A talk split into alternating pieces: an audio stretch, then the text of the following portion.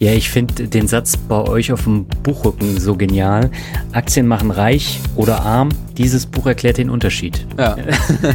er sagt so viel aus und äh, genau, äh, das ist halt der Punkt. Ne? Also du musst dich damit auseinandersetzen, sonst funktioniert es nicht. Das meinte zum Beispiel auch mein, mein Vater zu mir, der gar keinen Bezug zu Aktien hatte.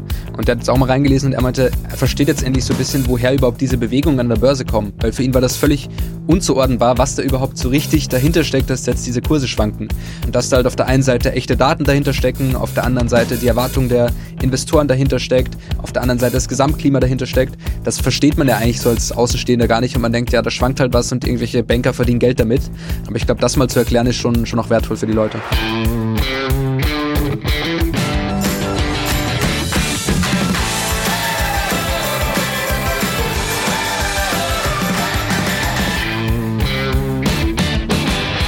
In den letzten achteinhalb Jahren, in denen ich den Finanzrocker Blog und den Finanzrocker Podcast betreibe, habe ich vor allem eins sehr häufig gemacht. Börsenbücher gelesen. Ehrlich gesagt gibt es mittlerweile in dem Bereich nur sehr wenig, was mich auch wirklich noch fesseln kann. Das meiste habe ich auf die eine oder andere Weise schon einmal gelesen. Doch Ende Juni kam ein neues, sehr gut geschriebenes Börsenbuch auf den Markt. Dieses heißt Ohne Aktien wird schwer. Das ist das Buch zum dazugehörigen täglichen Börsenpodcast und holt die Leser mit sehr anschaulichen Börsenbeispielen ab. Erklärt die wichtigsten Kennzahlen und erläutert auch Besonderheiten. Und zum Auftakt in die neunte Finanzrocker Podcast Staffel habe ich mit Noah Leidinger einen der beiden Autoren zu Gast. Und damit heiße ich dich herzlich willkommen zu einer neuen Podcast Folge. Mein Name ist Daniel Kort und Noahs Werdegang verfolge ich schon seit einigen Jahren. Aber wir haben uns noch nie persönlich kennengelernt. Mit 13 kaufte er seine ersten Aktien, mit 16 veröffentlichte er in diversen Facebook-Gruppen viele Aktienanalysen, mit 19 wurde er Host vom erfolgreichen Podcast Ohne Aktien wird schwer und mit 21 ist er Spiegel-Bestseller-Autor. Das Buch erreichte nämlich kurz nach Veröffentlichung den zweiten Platz der Spiegel-Bestsellerliste. In 65 Minuten sprechen wir über seinen Werdegang, wie er sein Geld anlegt und warum er schon in so jungen Jahren an der Börse anfing anzulegen. Darüber hinaus geht es aber auch um Aktien aus dem Buch, wie beispielsweise eine polnische Handelskette, die an der Börse Kursgewinne über 300 Prozent in den letzten Jahren gemacht hat oder die Besonderheiten beim Umsatz von McDonald's. An dieser Stelle aber auch noch der obligatorische Disclaimer. Bei diesem Podcast handelt es sich weder um Aktienempfehlungen noch um eine Anlageberatung. Wir geben unsere Meinung wieder und was ihr daraus macht, das bleibt euch überlassen und auch euer Risiko. Ja, wir sprechen noch über einige andere Themen und ich finde das Gespräch wirklich abwechslungsreich und unterhaltsam und ich wünsche dir gleich ganz viel Spaß beim Hören. Bevor wir jetzt zum Interview gehen, gibt es noch eine kurze Werbeunterbrechung. Eine ernstzunehmende Bedrohung im Netz ist das Thema Phishing. Und hierbei streben Cyberkriminelle danach, deine persönlichen Informationen zu erlangen oder dich dazu zu verleiten, schädliche Handlungen auszuführen. Ein anschauliches Szenario ist eine scheinbare E-Mail von deiner Bank. Diese E-Mail könnte dich unter einem Vorwand dazu auffordern, deine Zugangsdaten für das Online-Banking zu verifizieren. Gibst du sie ein, werden die Daten von der täuschend echt aussehenden Website abgefischt. Diese Mails gibt es inzwischen auch für Streamingdienste oder auch für Paketservices. Das Problem, die Betrüger werden immer professioneller und die E-Mails sehen mittlerweile täuschend echt aus. Daraus hat sich in den letzten Monaten auch das Thema Smishing besonders stark entwickelt. Hier werden irgendwelche Links von angeblichen Paketdiensten oder von Banken per SMS verschickt. Klickst du darauf, kann entweder Schadsoftware installiert werden oder wenn du deine Daten eingibst, werden diese ebenfalls abgegriffen. Was lässt sich dagegen machen? Tja, besonders aufmerksam im Netz agieren, das ist jetzt auch kein Geheimnis, nicht sorglos auf Links in E-Mails oder SMS klicken und einen Bedrohungsschutz nutzen. Dafür nutze ich die Threat Protection vom VPN-Anbieter NordVPN. Damit werden Cyberbedrohungen bekämpft, bevor sie akut werden. Darüber hinaus genieße ich mehr Privatsphäre im Netz, schütze meine Geräte vor infizierten Dateien und blocke nervige und schädliche Werbeanzeigen. NordVPN existiert seit 10 Jahren und verfügt über 5600 Server in 59 Ländern. Allein 240 Server gibt es in Deutschland. NordVPN kannst du auf sechs Geräten gleichzeitig nutzen. Wenn du jetzt Lust bekommen hast, NordVPN auch mal zu testen, dann geh auf nordvpn.com slash Finanzrocker. Als Finanzrocker-Hörer bekommst du einen Rabatt auf den Zwei-Jahres-Plan und vier Monate gratis obendrauf. Und das Beste, mit der 30 Tage Geld zurück Garantie kannst du es risikofrei testen. Alle Infos findest du auch nochmal in den Shownotes und im Blogartikel. Und damit gehen wir jetzt ab zum Interview. Auf geht's. Meine Leitung geht heute ins benachbarte Hamburg zu Noah Leidinger. Er hat schon sehr früh seine erste Aktie gekauft, ist seit zwei Jahren der Host von Ohne Aktien wird schwer und hat gemeinsam mit Florian Adomeit sein erstes Bestsellerbuch rausgebracht. Genug Themen also für ein ausführliches Gespräch. Aber erstmal herzlich willkommen im Finanzrocker Podcast Noah. Schön, dass du da bist. Ja, vielen Dank für die Einladung. Freue mich aufs Gespräch. Wir haben ja eben im Vorgespräch schon drüber gesprochen, dass du den Finanzrocker Podcast tatsächlich schon vor Jahren gehört hast, ne? Und dass du dann auch fleißig bei Facebook immer kommentiert hast. Genau, das war so einer der ersten ersten Podcasts oder auch du eine der ersten Personen, die ich damals überhaupt verfolgt habe in diesem Finanzbereich. Ich bin damals irgendwie über YouTube so reingestolpert über Aktien mit Kopf damals und dann war ich recht schnell in dieser Dividendenstrategiegruppe und ein paar so Facebook-Gruppen aktiv und habe dann noch dort angefangen. Also auf der einen Seite habe ich kommentiert bei anderen und auf der anderen Seite habe ich dann auch selbst angefangen, so kurze Analysen immer zu machen und ich glaube, daher kennen mich vielleicht von der Zeit noch einige, obwohl das jetzt schon wirklich ein paar Jahre her ist. Ja, ich kann mich wirklich noch genau dran erinnern, weil die Facebook-Gruppe, die war ja auch sehr groß damals und äh, die habe ich auch immer wieder empfohlen, weil da halt sehr sehr gute Aktiengespräche dann auch waren und unter anderem eben diese ganzen Analysen und da bist du mir mit deinen Grafiken auch im Hinterkopf geblieben. Stimmt. die kann ich mir heute nicht mehr so gut angucken, weil die waren schon jetzt mit, mit Paint habe ich die damals tatsächlich gemacht. Ja. Ich habe mir mit Paint so einzelne Vierecke dann reingezeichnet und dann immer Zahlen reingeschrieben. Das war damals meine so Idee, die ganzen Analysen ein bisschen grafischer aufzuarbeiten, damit man alles auf einen Blick hat. Ja. Genau, ich habe das damals auch mit Jonathan Neuscheller viel gemacht, genau. so als du quasi. Und daraus ist ja dann, glaube ich, auch mal Abilitator jetzt schlussendlich entstanden und auch alle Aktien war auch so ein Projekt, das eigentlich daraus entstanden ist, so ein bisschen. Und du bist ja noch sehr jung, ne? Du bist, glaube ich, 21. Da würde mich jetzt mal interessieren, wie hat sich denn die Bedeutung von Geld in den letzten Jahren bei dir geändert? Ich glaube, sozusagen damals habe ich gar nicht so viel oder so intensiv über Geld an sich nachgedacht, sondern ich fand einfach das, das Thema spannend. Klar, man hat schon irgendwie verstanden, da geht es jetzt darum, dass man Geld verdient und vielleicht auch mal in der Rente dann Geld hat und sich auf jeden Fall keine Sorgen machen muss. Ja. Ich glaube, so den, den größten Wandel gab es bei mir wahrscheinlich während meinem Zivildienst, wo dann eigentlich so, ich vor der Entscheidung stand, eigentlich muss ich jetzt studieren gehen, weil ich habe halt klassisch Abi gemacht und damit man sich irgendwie ein Leben leisten kann, muss man dann eigentlich mal sozusagen noch irgendwas Ausbildungstechnisches machen, das heißt entweder eine Ausbildung oder ein Studium. Mhm. Und dann habe ich das erste Mal so gemerkt, boah, eigentlich Geld schränkt mich hier ziemlich ein in meiner Entscheidung, weil ich muss jetzt was machen, in dem Fall das Studium, worauf ich jetzt eigentlich nicht so viel Lust habe, sondern ich hätte lieber direkt losgearbeitet, aber dachte damals, ohne Studium kannst du noch nicht losarbeiten. Ja. Dann hat sich tatsächlich so die Rolle bei OMR ergeben, wo ich dann gemerkt habe, okay, mit dem, was ich schon gemacht habe, über jetzt irgendwie sieben Jahre oder acht Jahre, was es dann waren, mhm. damit kann ich eigentlich mir schon sozusagen meinen Lebensunterhalt verdienen und das reicht eigentlich schon. Und das heißt, da hat Geld für mich das erste Mal so ein, so ein Wandel durchgemacht, dass ich gemerkt habe, okay, ich kann irgendwie mit dem, was ich kann, ganz gut Geld verdienen. Und generell sehe ich Geld so ein bisschen als Gelassenheitsfaktor. Also viele sagen ja immer, Geld ist Freiheit. Ich glaube, wenn man ehrlich ist, für selbst viele wohlhabende Menschen, die sind nicht wirklich frei. Die verdienen dann vielleicht gutes Geld bei einer Investmentbank, aber die können jetzt nicht einfach sagen, ich höre das auf und äh, mach, geh für immer in Rente oder mach was ganz eigenes, sondern die sind eigentlich sehr in diesem goldenen Käfig gefangen. Und ich glaube, für die meisten Menschen, die eigentlich ein bisschen mehr Geld haben oder wo das auch das Ziel ist, bringt es erstmal Gelassenheit, dass man sich um alle Geldthemen keine Sorgen machen muss. Man kann sich alles leisten, was man sich leisten will, irgendwie in Urlaub fahren. Und ich glaube, ich sehe Geld so ein bisschen als Gelassenheitsfaktor und jetzt im Großen vielleicht irgendwann mal das Freiheitsfaktor, aber das erreichen, glaube ich, nicht so viele. Und äh, das Thema Studium, hast du das jetzt komplett an Haken gehängt oder planst du irgendwann doch noch zu studieren?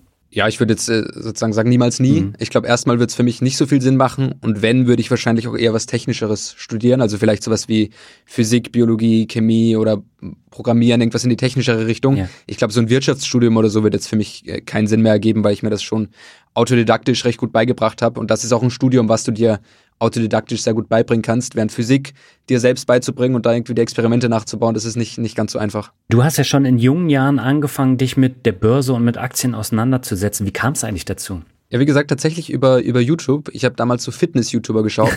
okay. Und dann haben einige von denen angefangen, so erstmal so Business-Lifestyle-Content zu machen. Also wie du irgendwie dein Mindset ändern musst und dann Rich Dad Poor Dad, diese ganzen Klassiker habe ich damals aufgesaugt, dann mit, mit 12, 13. Mhm. Und dann gab es aber glücklicherweise auch einige, die seriösen Content gemacht haben und die dann über mal drüber gesprochen haben, was ist eine Aktie, was ist die Börse, wie funktioniert Wirtschaft. Und das hat mich dann glücklicherweise mehr fasziniert als diese ganzen anderen Themen, wo es ums schnell reich werden ging. Und so bin ich dann über den YouTube-Algorithmus tatsächlich ins Aktienthema reingerutscht und habe mich dann da immer mehr mehr reingefuchst, dann hat mich irgendwie fasziniert, welche Einblicke man kriegt, dass man plötzlich sehen kann, wie viel ein Manager verdient, wie groß Firmen sind und so.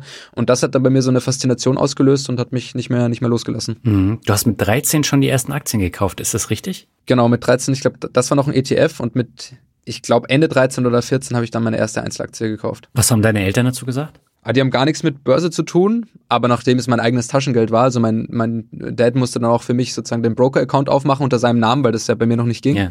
Und dann habe ich da halt immer mein Taschengeld investiert. Das war dann für die völlig okay. Ich glaube, die waren da ziemlich indifferent, was ich da jetzt damit mache. Mhm. Die hatten schon, glaube ich, das Gefühl, dass ich mich schon mir was angelesen habe und mich bisschen damit auskenne. Aber ich glaube, die dachten jetzt ehrlicherweise nicht, dass ich mit 13 irgendeine Ahnung hatte, sondern die dachten, ja, okay, wenn er sein Taschengeld da verspielen will, soll er es da verspielen, sonst würde er sich vielleicht einfach äh, Computerspiele kaufen oder sowas. Und was sagen deine Eltern heute, dass du das hauptberuflich machst? Aber ich glaube, jetzt äh, können sie es schon greifen, vor allem auch tatsächlich über das Buch, glaube ich, mhm. nochmal. Das hat für sie nochmal so einen anderen, so eine andere Perspektive ausgelöst. Ich glaube, das Podcast kannten sie halt und haben sich auch angehört und wussten, was ich da ungefähr mache. Aber dass sie jetzt sehen, okay, da gibt es dann ein Buch, das steht wirklich im Buchhandel, das scheint irgendwie so halbwegs seriös zu sein. Ich glaube, das war für sie nochmal so eine ganz gute Bestätigung, auch wenn man jetzt irgendwie kein Studium gemacht hat und so und der schon ein bisschen ungewöhnlicheren Weg dann hatte. Und ich glaube, da war jetzt sowas Klassisches sogar nochmal ganz, noch mal ganz gut für die, äh, für die Gelassenheit meiner Eltern sozusagen. Mhm. Wenn du so deinen Freundeskreis von früher siehst, äh, wie viele haben sich denn da mit dem Thema Aktien und Börse auseinandergesetzt? Wahrscheinlich nur die wenigsten, oder? Da warst du doch tatsächlich der Einzige. Genau, also so ganz früh war ich der Einzige. Tatsächlich kam es dann während dem Abi so ein bisschen auf, beziehungsweise eigentlich dann kurz nach dem Abi oder eigentlich genau während dem Abi mit, mit der Corona-Zeit, wo es ja dann auch diesen GameStop-Hype und alles gab.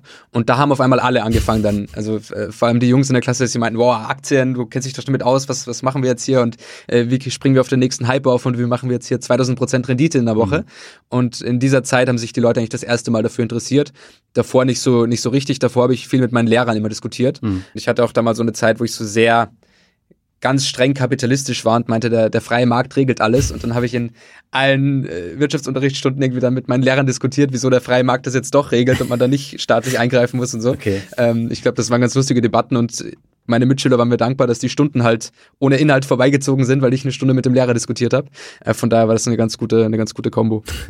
Und ähm, wie legst du jetzt selber dein Geld an? Machst du das tatsächlich jetzt schon mit äh, deinem Gehalt oder ist das noch gar nicht so im Fokus mit 21? Nee, doch, auf jeden Fall. Also ich habe damals wirklich schon angefangen, eigentlich alles Geld, was ich bekommen habe, anzulegen. Also auch wenn ich zu Weihnachten wollte ich keine Geschenke, sondern Geld haben, um das zu investieren.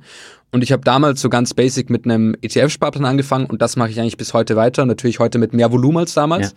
Aber das ist immer noch so die Basis, wo ich sage, okay, ich habe eigentlich so ein breit gestreutes, stabiles ETF-Portfolio. Und dann kaufe ich mir immer mal wieder Einzelaktien, wenn ich jetzt sage, okay, ich habe meine Firma jetzt schon relativ lange angeschaut, habe dann ein gutes Gefühl dafür und glaube, dass die sich sehr langfristig sehr gut entwickeln wird, dann hole ich mir auch Einzelaktien ins Depot. Mhm. Aber ich habe jetzt auch nicht, ich denke jetzt auch nicht, dass ich der nächste Warren Buffett unbedingt werde und den Markt auf jeden Fall schlagen werde, ähm, sondern ich finde es einfach spannend und manchmal glaube ich dann schon, okay, da habe ich irgendwie ein ganz gutes Gefühl bei, bei der Firma und vielleicht klappt's ja.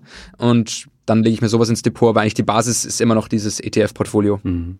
Und spielen Dividenden für dich eine Rolle? Nicht so richtig eigentlich, weil ich schon so sehr langfristig anlege und wenn ich jetzt Geld aufs Konto kriege, habe ich eigentlich wieder das Problem, dass ich es ohnehin anlegen muss. Mhm.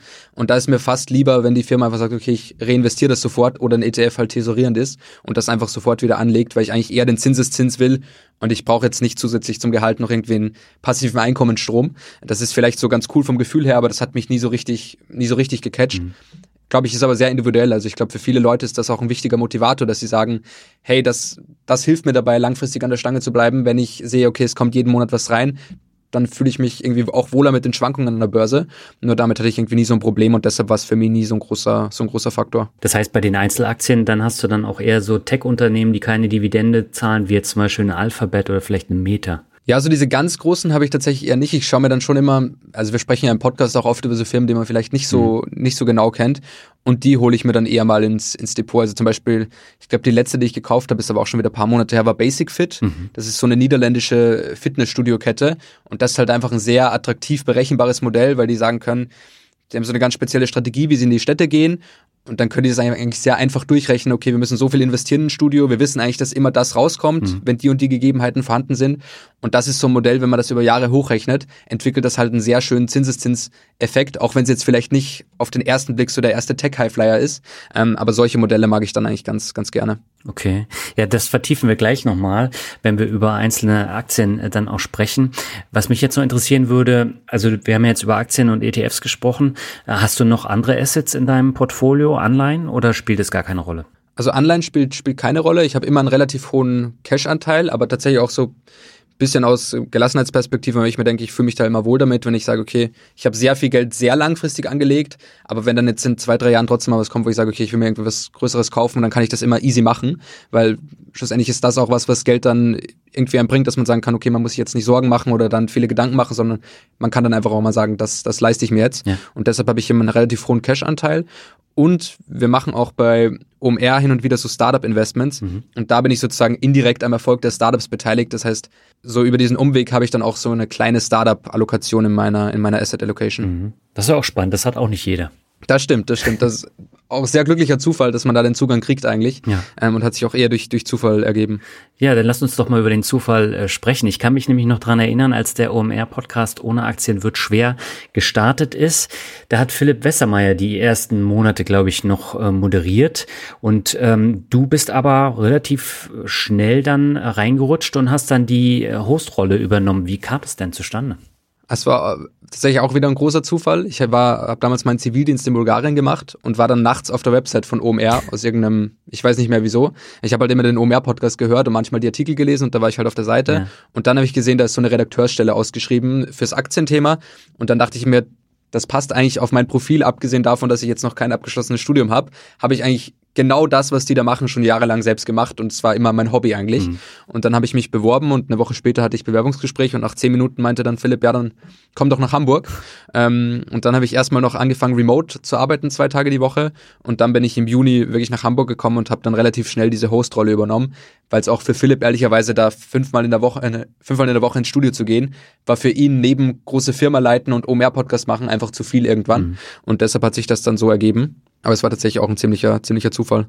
Ursprünglich kommst du aus Österreich, ne? Genau, so ist es, aus Oberösterreich. Dann bist du dann komplett von Österreich nach Hamburg gezogen. Genau. Also ich hatte damals gar keinen Wohnsitz mehr in Österreich, weil ich zehn Monate Auslandszivildienst gemacht mhm. habe. In Sofia war das, in Bulgarien. Und dann bin ich eigentlich war zwischenzeitlich dann zwei Wochen in, in Österreich und bin dann nach, nach Hamburg. Ich kannte tatsächlich Hamburg davor auch nicht. Bin recht glücklich, dass es äh, eine sehr schöne Stadt ist. Okay. Hätte auch irgendwie Frankfurt werden können. Aber ist glücklicherweise nicht passiert. Ja, das stimmt. Wie siehst du jetzt so die Entwicklung äh, von dem Podcast in den vergangenen Jahren? Weil äh, ihr habt da ja ordentlich was aufgebaut. Ihr habt auch eine sehr stringente Zielgruppe. Ihr sprecht ja in erster Linie Jüngere an. Also das ist ja vom ganzen Sounddesign, vom Aufbau. Für die Älteren, da gibt's ja dann die Weltvariante alles auf Aktien, ne? Genau, obwohl das war eigentlich über die Jahre so ein bisschen der Wandel, dass als wir gestartet sind, waren noch mehr junge Leute und eigentlich mittlerweile die größte Zielgruppe sind schon so 35 bis oder 25 bis 45 eigentlich. Okay. Ähm, ich glaube 25 bis 35 sind die allermeisten, aber es ist tendenziell über die Jahre ein bisschen älter geworden auch und ich kenne auch viele, die 50 sind 55 und den Podcast hören. Also ich glaube, die Soundelemente sind jetzt auch nicht so abschreckend, dass Leute sagen, ich höre den jetzt nicht, obwohl ich mich fürs Thema interessiere. Ja. Und sonst bei der Entwicklung, was mich tatsächlich überrascht hat, ich hatte immer sehr starke Sorge, weil wir haben es ja gestartet in diesem ganzen Hype 2021 mhm. mit GameStop, wo es eigentlich immer nur nach oben gibt und ganz viele junge Anleger da waren, die immer nur positive Rendite erlebt haben. Und ich dachte, wenn es da einmal nach unten geht, sind die alle sofort weg und die werden nicht, nicht dabei bleiben. Und der Effekt war viel weniger, als ich dachte. Also den gab es bei uns de facto eigentlich gar nicht. Tatsächlich, als es das erste Mal so richtig bergab ging, hatten wir sogar mehr Hörer, weil die Leute verstehen wollten, was passiert mit meinem Portfolio plötzlich, wieso sind da jetzt rote Zahlen und keine grünen mehr.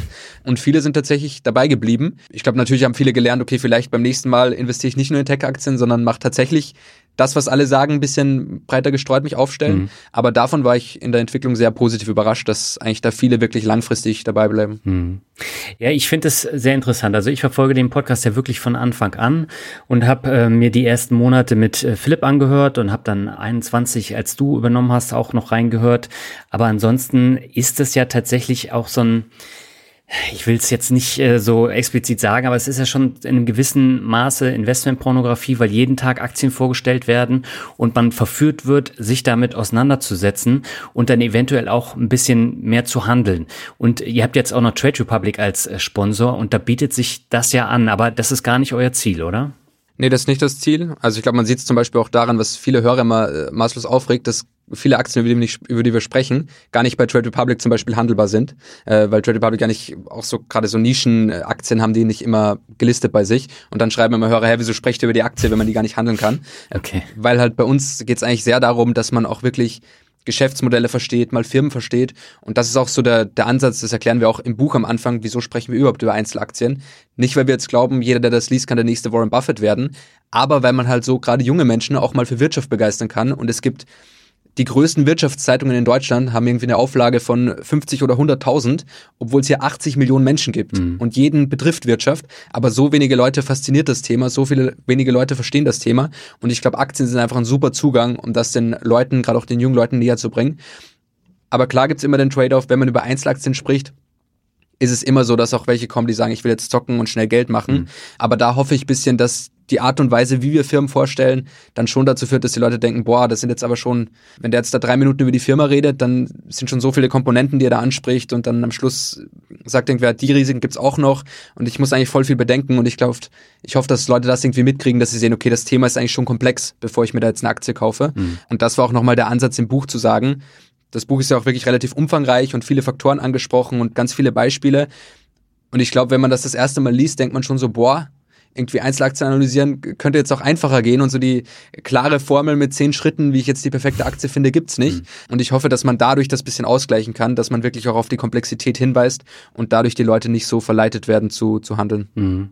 Ja, ich habe das Buch ja gelesen, das hattest du mir zugeschickt und ich muss tatsächlich sagen, das Buch ist richtig gut geworden. Also herzlichen Glückwunsch erstmal dazu. Vielen Dank. Und ich habe ja einige Aktienbücher jetzt schon gelesen und mich hat das ehrlich gesagt sehr an das Buch von Susan Levermann erinnert.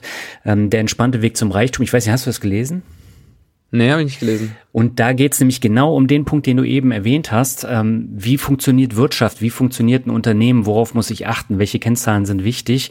Und äh, das hatte ich zum Start neben dem Kommabuch gelesen und euer Buch vertieft das Ganze nochmal so ein bisschen, weil im Levermann-Buch, da ist nur ein Teil, äh, der sich damit beschäftigt und bei euch ist es ja das ganze Buch. Ihr habt sehr anschauliche Beispiele aus dem Alltag genommen, ob das jetzt Apple ist, Netflix oder verschiedene andere Unternehmen und ich denke mal, genau das macht aus und man müsste eigentlich das Buch vor dem Podcast gelesen haben, damit man damit besser umgehen kann, auch mit den ganzen Kennzahlen, die ihr da nennt. Auf jeden Fall, das war auch so ein bisschen der Gedanke, dass wir halt im Podcast nicht immer wieder alles neu erklären können. Also wir erklären dann schon immer wieder alle paar Wochen mal, was jetzt überhaupt ein KGV ist ja. für alle neuen Hörer. Aber klar, du kannst jetzt nicht ganz vom Anfang an anfangen und sagen, was ist Umsatz, was ist Bruttomarge, was ist eine operative Marge. Und das haben wir im Buch halt eigentlich versucht, das mal vollumfänglich zu erklären irgendwie. Und wir sind dann auch am Schluss noch den kompletten Schritt zur Discounted Cashflow Analyse gegangen. Weiß nicht, wie viele Leute es dann in der Praxis wirklich einsetzen werden, aber wir fanden es eigentlich mal cool, in so einem auch bisschen massentauglicheren Buch dann so ein Thema noch anzusprechen und sowas nochmal den Leuten zu zeigen, okay, so würde man es eigentlich wirklich äh, rein theoretisch machen in der Praxis. Und deshalb haben wir das auch noch eingebaut. Und wie habt ihr das Buchschreiben in den Alltag bekommen? War ein recht lustiger Prozess. Ich habe immer morgens so eine bis zwei Stunden geschrieben. Also jeder Tag waren eigentlich immer so zwei Seiten, wollten wir schreiben. Ja. Das heißt, ich habe morgens geschrieben und Flo hat genau da nachts weitergeschrieben. Ähm, und dann habe ich bei seinem Teil wieder morgens weitergeschrieben. Äh, wir haben auch am Anfang überlegt, ob wir einfach die Kapitel aufteilen. Mhm. Nur das Problem ist dann, dass er dann vielleicht in seinem Kapitel was erklärt und ich schreibe an einem anderen Kapitel ein paar Seiten weiter und erkläre das wieder. Und das wäre viel komplexer geworden in der Abstimmung. Und das hat tatsächlich ganz gut funktioniert, dass man einfach sagt, man schreibt an einem Text einfach gemeinsam und hat so eine gewisse zeitliche Trennung und schaut dann immer noch gegenseitig über den Text vom anderen, dass es sich halt irgendwie vom Stil her relativ gleich anhört. Also mir ist jetzt nicht aufgefallen, dass es zwei Leute geschrieben haben, weil das ist äh, durchgehend, äh, ohne dass da irgendwelche Brüche sind. Ja, sehr gut. So soll es sein. und äh, mit dem Florian machst du aber zusammen äh, auch die Redaktion von Ohne Aktien wird schwer. Oder äh, was habt ihr da gemeinsam mit dem Aktienthema zu tun? Genau, also er ist mit mir eigentlich zu OMR gekommen damals, auch für den Ohne Aktien wird schwer Podcast. Mhm. Und dann gab es irgendwann die Entscheidung, dass man sagt, okay, ich mache jetzt nochmal mehr die Hostrolle bei Ohne Aktien wird schwer und er macht nochmal zwei andere Podcasts. Einmal den Alles Coin Nichts Muss Podcast, wo er so ein bisschen Krypto-Themen behandelt mhm. und einmal Beckers Bets mit dem Jan Beckers, diesem Fondsmanager. Ja. Das heißt, er hat noch zwei andere Formate, aber er ist auch bei uns immer als Experte bei Ohne Aktien wird schwer und hat halt jede Woche so drei Beiträge, wo er mal eine Firma analysiert. Und dann gibt's noch Christoph und Pascal, die auch noch Vollzeitredakteure sind bei dem Podcast. Und dann haben wir noch ein paar so externe Experten, zum Beispiel Sabrina, die tatsächlich in New York an der Wall Street lebt und eigentlich für NTV und so berichtet. Und für uns macht die halt immer so US-amerikanische Geschichten, wo sie sagt, okay, über die Aktie wird gerade hier bei, bei Ihnen sehr viel gesprochen. Also schon ein richtig großes Team, ne? Aber für einen täglichen Podcast äh, brauchst du auch so ein großes Team, ne? Ja, auf jeden Fall. Also man sieht es ja auch bei Alles auf Aktien, die haben ja eigentlich vom Setup noch ein größeres Team. Klar, weil die nehmen einfach die Weltredaktion und dann kommen halt immer zwei Journalisten von der Weltredaktion da damit rein. Aber so ein täglicher Podcast ist schon einfach viel Aufwand. Man könnte es auch viel einfacher machen, wenn man jetzt einfach sagt, man macht nur die News, dann wäre es viel weniger Aufwand. Aber wenn man sagt, man will jede, jeden Tag zwei Firmen vorstellen, dadurch wird es dann halt schon recht aufwendig. Was mich so ein bisschen gewundert hat, ähm, du hast ja eben auch gesagt, du legst überwiegend passiv an. Warum habt ihr die passive Geldanlage so ausgeklammert? Die, ich glaube, ihr habt zwei, drei Seiten da über die passive Geldanlage und ansonsten geht es eigentlich nur um Aktien und Unternehmen. Also ich glaube, weil wir da einfach keine Marktlücke gesehen haben. Mhm. Es gibt so viele Bücher wie eben Gerd Kommer, wie auch ein Finanzfluss, die das Thema so gut abdecken, so gut erklären. Und das ist auch ein Thema, das kann man eigentlich sich in einem Blogartikel oder ein paar YouTube-Videos schon sehr einfach aneignen. Da braucht man jetzt auch gar nicht tausende Beispiele, weil es nicht so komplex. Mhm. Ähm, und da dachten wir jetzt, das alles nochmal aufzurollen, macht eigentlich nicht so viel Sinn, zumal wir eh schon zu lang waren mit dem Buch. Also geplant waren eigentlich 300 Seiten, jetzt sind es irgendwie 330 Seiten. Ja. Aber da hat die Satzung schon gekürzt. Also das erste Exemplar haben wir, glaube ich, mit 380 bekommen. Und da meinten die, ja, sie stellen noch irgendwas um, da waren es plötzlich 330. Ähm, aber also wir waren eigentlich schon zu lang, deshalb haben wir da auch nicht mehr so viel Zeit gehabt, dann nochmal das passive Thema aufzuklären. Und wie gesagt, ich glaube, da hat es gar keinen Bedarf für gegeben, so richtig. Ihr erklärt ja wirklich sehr anschaulich die Zusammenhänge von unterschiedlichen Unternehmen das führt dann tatsächlich auch die Gedanken, die ihr im Podcast immer wieder nennt und dann in drei Minuten dann erzählt, weil der Podcast geht ja nur, nur 10 bis 15 Minuten maximal. Das fand ich zum Beispiel am Buch sehr gut, dass man sich da wirklich ein gutes Bild machen konnte, wie das in den Unternehmen funktioniert und was auch Besonderheiten sind. Wie seid ihr denn auf die Beispiele gekommen? Habt ihr die aus dem Podcast rausgenommen, weil ihr die da schon mal vorgestellt habt? Genau, das waren, also so ein bisschen waren es eigentlich die besten Beispiele aus den zwei Jahren Podcast und wo man ja gesehen hat, okay, man hat irgendwie tausende Firmen und an allen hat man bestimmte Dinge erklärt und an manchen Firmen kannst du halt bestimmte Dinge sehr, sehr gut erklären und an manchen kannst du schlechter erklären. Ja. Und dann war der Ursprungsprozess tatsächlich so, dass wir erstmal ein Inhaltsverzeichnis gemacht haben und gesagt haben, welche Themen wollen wir inhaltlich behandeln mhm. und welche Firmen könnten da reinpassen. Und das haben wir noch gemacht, bevor wir die erste Seite geschrieben haben. Und an diesem Inhaltsverzeichnis hat sich bei dem ganzen Prozess, ich glaube, eine Firma haben wir ausgetauscht, Air Berlin haben wir reingenommen und ich weiß nicht mehr, welche wir rausgenommen haben. Und ein Kapitel haben wir ans Ende gestellt, das vorher am Anfang war. Aber sonst haben wir tatsächlich diese Struktur beibehalten und ich glaube, da hat halt wirklich die Podcast-Erfahrung schon sehr stark geholfen. Ja, und ihr habt ja wirklich auch spannende Beispiele. Also Air Berlin war jetzt eine Sache, da konnte ich mich noch dunkel dran erinnern, aber auch so Geschichten wie ähm, beispielsweise die chinesischen Unternehmen, die ihr da vorstellt. Oder äh, das Standardbeispiel, was du auch schon bei Alles auf Aktien hattest, Dino Polska. Ich hatte vorher ehrlich gesagt noch nie davon gehört und äh, du hattest das dann explizit äh, hervorgehoben bei Alles auf Aktien. Und äh, jetzt im Buch erklärst du es nochmal sehr anschaulich. Äh, was macht denn Dino Polska? Äh, Dino Polska ist tatsächlich eine polnische Supermarktkette und deren Strategie ist eigentlich jetzt nicht in die großen Städte zu gehen, sondern in die ganzen Dörfer, wo immer noch ein Großteil der polnischen Bevölkerung lebt. Ja. Und das Problem in diesen Dörfern ist zum einen, dass die Tante-Emma-Läden aussterben, die dort eigentlich immer waren. Und zum anderen die großen Supermarketten, für die sind eigentlich die Dörfer zu klein. Die können eigentlich ihren Laden damit nicht finanzieren. Und Dino Polska hat halt so ein relativ kleines Format mit günstigen Produkten. Die bauen immer komplett denselben Store. Ähm, und das rollen sie halt in allen Dörfern in Polen aus. Und die haben, glaube ich, gibt es so eine ganz krasse Statistik, dass sie seit 2007, glaube ich, mehr als 2000 Läden eröffnet haben und keinen einzigen geschlossen. Weil das einfach wirklich in jedem Dorf in Polen so gut funktioniert, weil sie, wenn die Tante-Emma-Läden nicht gerade aussterben, dann sind sie auf jeden Fall günstiger als die. Ja. Und die großen Supermärkte gehen da ohnehin nicht hin, weil es nicht attraktiv ist. Und die wachsen wirklich jedes Jahr mit circa 30 Prozent. Und das ist genau so ein Business, was ich irgendwie mega attraktiv finde, wo ich mir denke, das kann wirklich noch für zehn Jahre einfach so gut immer, immer weiter wachsen und so einen sehr schönen Zinseszinseffekt ausüben, ohne dass man da große Risiken hat, ohne dass es irgendwie da große technische Innovationen gibt, die das äh, demnächst killen werden. Ähm, und das sind auch so Firmen, glaube ich, die unseren Podcast auch so ein bisschen auszeichnen, dass man halt sowas auch mal ähm, entdeckt. Und ich glaube, Dino Polska kennen die wenigsten wahrscheinlich. Aber wie kommst du auf so eine Aktie? Dino Polska habe ich tatsächlich über einen anderen Podcast gefunden. Okay. Business Breakdowns heißt der. Aha. Und das ist so ein englischer Podcast, wo sie immer eine Stunde über eine Firma reden. Der ist auch wirklich sehr gut und auch immer viele spannende Beispiele. Mhm. Und die habe ich so gefunden, aber ich habe, es gibt ganz viele Wege. Oft schaue ich mir auch so Insider-Seiten an, wo es irgendwie Insiderhandel gab. Oder ich schaue mir an, welche Aktien in den letzten zwölf Monaten am besten performt haben. Oder ich sehe mal im Alltag irgendwie eine Firma oder ein Produkt und schaue dann nach, ob die Firma vielleicht an der Börse ist und finde so eine, finde so ein Unternehmen. Also es gibt da sehr viele Prozesse. Und das ist auch so ein bisschen das, was ich in der Dividendenstrategie-Zeit damals auf Facebook gelernt habe, wo ich ja auch einen sehr hohen Output hatte und wirklich jeden Tag eine neue Firma gesucht habe. Mhm. Und da habe ich mir oft pro Tag noch deutlich mehr Firmen angeschaut. Und damals habe ich halt gelernt, okay, wie findet man Firmen, wie kriegt man viele Beispiele, viele Eindrücke, auch im Alltag, wo, wo muss man hinschauen? Und ich glaube, das trägt bis heute noch so ein bisschen. Der Kursgewinn bei Dino Polska beträgt über fünf Jahre 341 Prozent, also das kann sich auch sehen lassen. Ne? Auf jeden Fall. Und Äh, der, der Gründer hält auch immer noch 50 Prozent an der Firma. Mhm. Und das ist ganz lustig, dass der scheinbar gar kein Interesse an Investoren hat. Also der hat früher mal so einen Private Equity Investor reingeholt, der ihm 50 Prozent abgekauft hat, damit er das Wachstum finanzieren kann.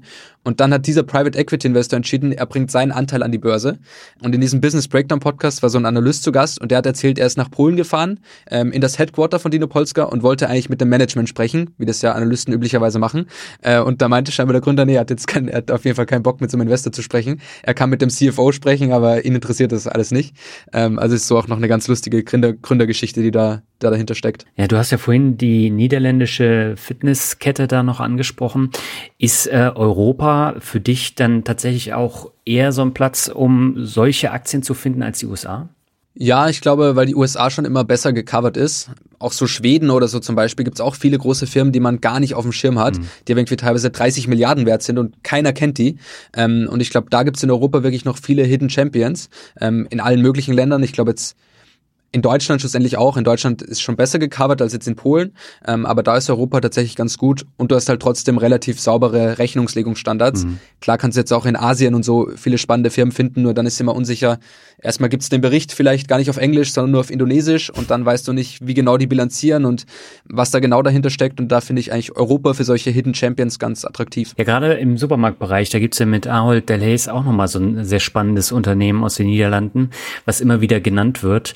Das das finde ich zum Beispiel auch sehr spannend vom Aufbau. Ja, die muss ich mir auch mal genauer anschauen. Die habe ich irgendwo in meiner Themenliste äh, vergraben, aber habe ich mir tatsächlich noch nie genau angeschaut. Und wie lange brauchst du, wenn du dich jetzt mit so einer Aktie beschäftigst, um da die ganzen Kennzahlen rauszuschreiben oder nutzt du das Screener? Also für die, für die Kennzahlen nutze ich meistens Coifin. Das ist so ein bisschen eine günstigere Bloomberg-Variante, wo du wirklich auf einen Blick und mit sehr vielen Shortcuts dann alle Zahlen mal kriegst. Ja. Ähm, ich war tatsächlich früher, auch als ich bei OMR angefangen habe, noch sehr danach, dass ich mir immer ein eigenes Excel-Sheet für jede Firma baue und alle Zahlen aus dem Geschäftsbericht rausschreibe. Ähm, weil ich auch aus der Zeit, wo ich angefangen habe, war die Datenqualität bei den meisten Tools wirklich noch ziemlich schlecht. Und das heißt, du musstest das oft noch machen. Ähm, nur da meinte irgendwann Floado mal zu mir, guck dir mal Käufin an, da ist die Datenqualität gut genug. Dann war ich noch so drei Monate sehr paranoid und habe immer so doppelt gearbeitet. Und irgendwann habe ich dann gesehen, okay, die Daten sind da wirklich sehr sauber und auf das kann man sich schon, schon gut verlassen. Und jetzt mache ich es eigentlich meistens so. Und wie lange so eine Analyse dauert, ist immer sehr unterschiedlich, je nachdem, wie komplex das Geschäftsmodell ist und vielleicht auch je nachdem, wie gute Berichte man findet oder wie gut die Firma selbst Präsentation macht und so weiter. Aber es ist meistens schon so ein kompletter Arbeitstag, der dann raufgeht, dass man mal so eine Analyse für den Podcast macht. Mhm. Natürlich, bevor ich jetzt dann eine Aktie final kaufe, vergeht meistens noch deutlich mehr Zeit, weil ich mir dann auch gerne wieder mit Zeitabstand nochmal anschaue, nochmal neue Aspekte mir anschaue, vielleicht nochmal was über die Branche lese, ein Buch auch vielleicht oder so.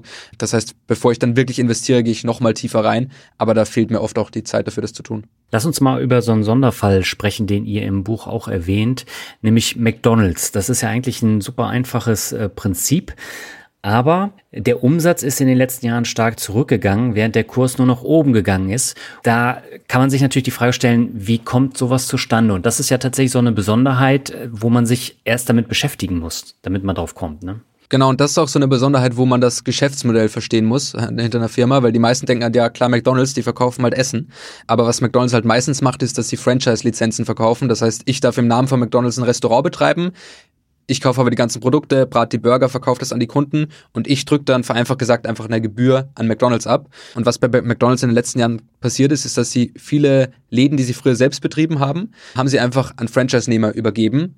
Und dadurch machen sie erstmal weniger Umsatz, aber sie haben auch diese ganzen Kosten nicht mehr, dass sie keine eigenen Burger mehr braten müssen. Sie müssen nichts mehr machen, mhm. sondern sie kassieren einfach nur noch diese Franchise-Gebühr, äh, Franchise-Gebühr und es stehen gar keine Kosten mehr gegenüber. Das heißt, der Umsatz ist gesunken, Gleichzeitig ist aber die Marge von McDonalds gestiegen und sie machen mehr Gewinn aus diesem Umsatz. Ja. Und deshalb ist dann eben auch die Aktie gestiegen. Und genau das ist so ein Punkt, den man, wo man das Geschäftsmodell mal wirklich verstehen muss, damit man erkennt, okay, Umsatz ist nicht gleich Umsatz, sondern gibt es noch Dynamiken, die irgendwie dahinter stecken. Und wenn man sich jetzt die Streaming-Anbieter so anschaut, die habt ihr ja auch im Buch äh, erwähnt und ich bin heute über eine News von Disney äh, gestolpert. Ähm, da ist ja so ein mittlerweile fast Vierkampf mit den ganzen Streaming-Anbietern.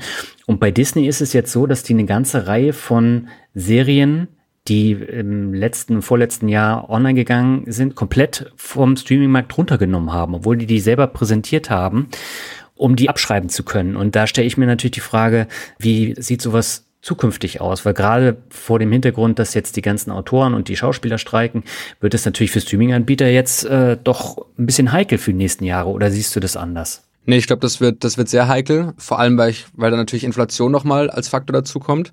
Und zum Beispiel ein ganz spannender Faktor, den wir letztens im, im Podcast hatten, ist, dass die ganzen Breitbandanbieter, vor allem in den USA, mittlerweile eine sehr gute Abdeckung in den USA haben. Das heißt, die meisten haben da schon recht gutes Internet. Mhm.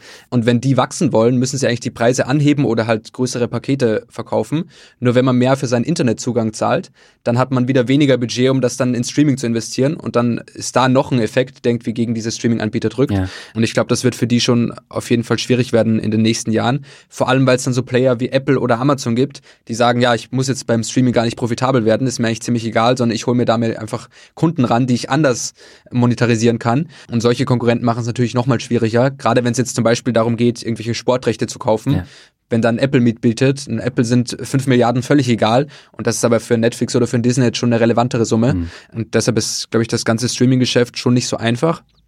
Obwohl, und das erklären wir auch, ich weiß gar nicht, ob wir das Beispiel im Buch drin haben, aber so Streaming-Anbieter haben eigentlich einen ganz schönen Skaleneffekt dass wenn du mehr Nutzer hast, du ja immer noch gleich viel für einen Film zahlst. Mhm. Das heißt, wenn du jetzt einen Film produzierst für 10 Millionen, ist komplett egal, ob du 10 Millionen Nutzer hast oder einen Nutzer auf deiner Plattform, du zahlst immer denselben Betrag für den Film. Ja. Nur pro Nutzer zahlst du halt deutlich weniger relativ gesehen.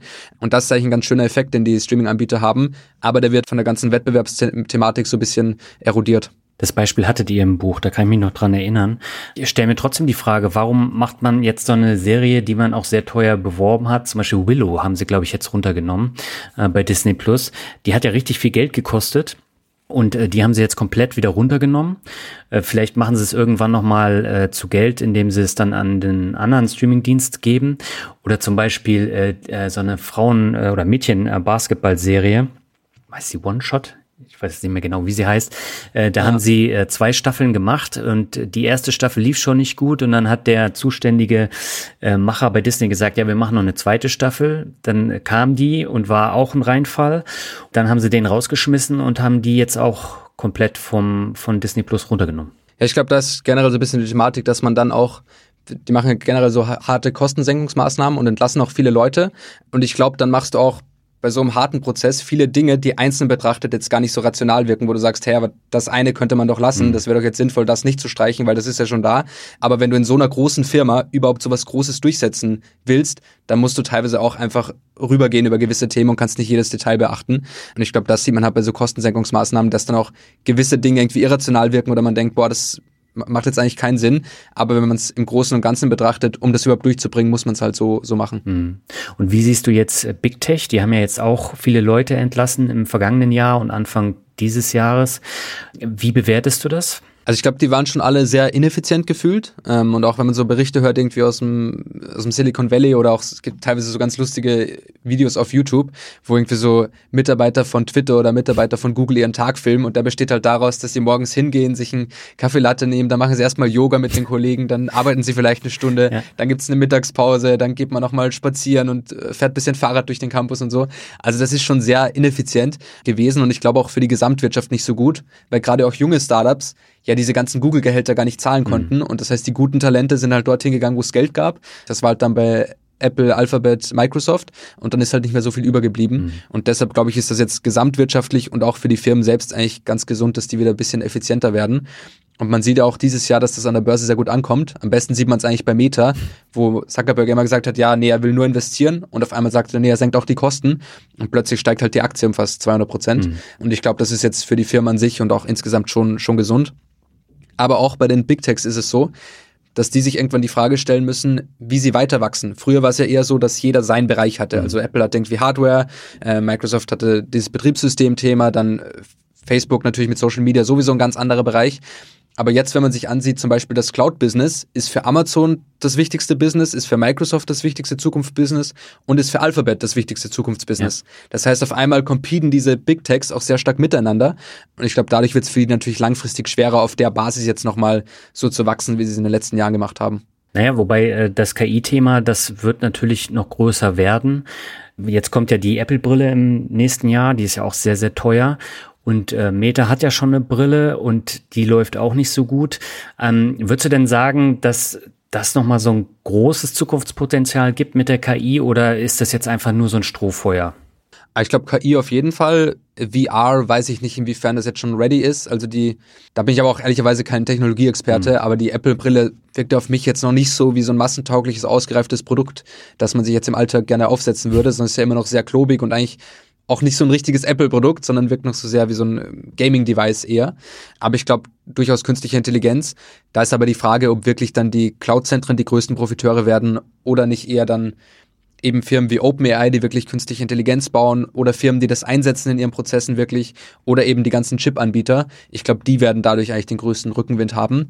Auf der einen Seite natürlich jemand wie jetzt Nvidia, aber auch so jemand wie TSMC oder Firmen, die Chipmaschinen herstellen. Also da gibt es ganz viele Profiteure. Ich glaube, das sind die, die da vor allem von diesem Hype äh, was mitnehmen können. Mhm. Aber Microsoft hat es ja richtig gemacht, indem sie jetzt äh, von ChatGPT äh, da die Anteile übernommen haben. Und sie setzen ja auch auf den Gaming-Markt. Ne? Und äh, die Frage, die sich darstellt, ist natürlich, kommt das Metaverse nochmal zurück und äh, kann man das dann auch miteinander verknüpfen? Ne? Das stimmt. Also ich glaube, Microsoft hat tatsächlich sehr viel richtig gemacht in den letzten Jahren und auch rein politisch einfach sehr viel richtig gemacht, weil Kartellbehörden, also zum Beispiel ein Mark Zuckerberg hätte das, was Satya Nadella in den letzten Jahren gemacht hat, nicht machen können mit irgendwie äh, LinkedIn kaufen und jetzt Activision Blizzard kaufen, obwohl der noch nicht ganz durch ist, aber es sieht auch nicht so schlecht mhm. aus. Und ich glaube, das hat Satya Nadella schon wirklich sehr, sehr gut gemacht, ähm, da auch so ein breites Spektrum aufzubauen. Und man muss auch sagen, Microsoft ist von den ganzen Big Techs eigentlich die Firma, die am breitesten diversifiziert mhm. ist und die ganz viele verschiedene Bereiche hat und die da auch am stabilsten dasteht. Gleichzeitig bei dem KI-Thema ist es schon relativ schnelllebig. Also ich kann mich noch erinnern, vor zwei, drei Jahren war immer so DeepMind, das ja zu Google gehört, ja. so ein bisschen der Vorreiter, wo dann auch immer das erste Mal war, dass die in diesem Go-Spiel den äh, Großmeister geschlagen haben und haben alle gesagt, boah, das ist ja Wahnsinn. Und dann haben wir irgendwas in der, im Biologiebereich noch gelöst. Mhm. Und OpenAI ist eigentlich jetzt erst vor einem Jahr so ein bisschen mehr aufgekommen als jetzt der Führer. Und ich glaube, da sollte man nicht zu viel Wert drauf legen. Da wird es schon immer wieder auch viele Umbrüche geben, gerade bei so einem Thema, das sich technologisch so schnell entwickelt. Soll, würde ich da jetzt noch nicht sagen, dass OpenAI das auf jeden Fall gewonnen hat und dass Microsoft dafür immer der Vorreiter bleibt. Aber klar, so Status Quo haben sie es ganz, ganz gut gemacht. Ja gut, das hat jetzt auch keinen großen Einfluss auf den äh, Browser von Microsoft, weil da ist es ja integriert und da muss man jetzt auch abwarten, was äh, Google mit Bart dann auch noch macht. Genau, und das, das Problem ist halt wirklich bei diesen ganzen Firmen, bis mal wirklich ein Business relevanten Einfluss auf deren Wachstum hat, muss das halt so gigantisch werden, weil so eine Milliarde bringt denen halt gar nichts. Ähm, und wir haben das im Podcast mal so, weil der eben auch so Apple bisschen in den Banking-Bereich vorgeht, mit einer eigenen Kreditkarte und so. Und dann haben wir uns mal angeschaut, was ist eigentlich so ein Goldman Sachs wert? Die sind halt 100 Milliarden wert. Aber 100 Milliarden wenn Apple jetzt 100 Milliarden Börsenwert zulegt, dann sind das, glaube ich, 5% Rendite. Also das ist sozusagen, dann sind sie eine der größten Banken der Welt. Das heißt, als so eine Firma mal einen Geschäftsbereich zu finden, mit dem du wirklich noch relevant wachsen kannst, ist schon sehr, sehr schwierig. Wobei diese Geschichte mit der Kreditkarte, die soll ja jetzt wieder beendet werden. Aber sie haben ja gerade dieses Jahr nochmal das neue Konto da eingeführt. Mhm, aber Goldman Sachs will die Partnerschaft irgendwie äh, aufdröseln, weil das sich nicht so ganz lohnt. Und da habe ich jetzt nur ein paar Artikel drüber gelesen. Genau, stimmt. Also Goldman Sachs äh, will da raus. Auch aus diesem, die wollen nochmal stärker aus dem Consumer-Bereich raus. Ja. Das war ja von Goldman Sachs so lange die Vision, nicht nur Investmentbank zu sein, sondern eigentlich auch so eine große Konsumentenbank zu werden.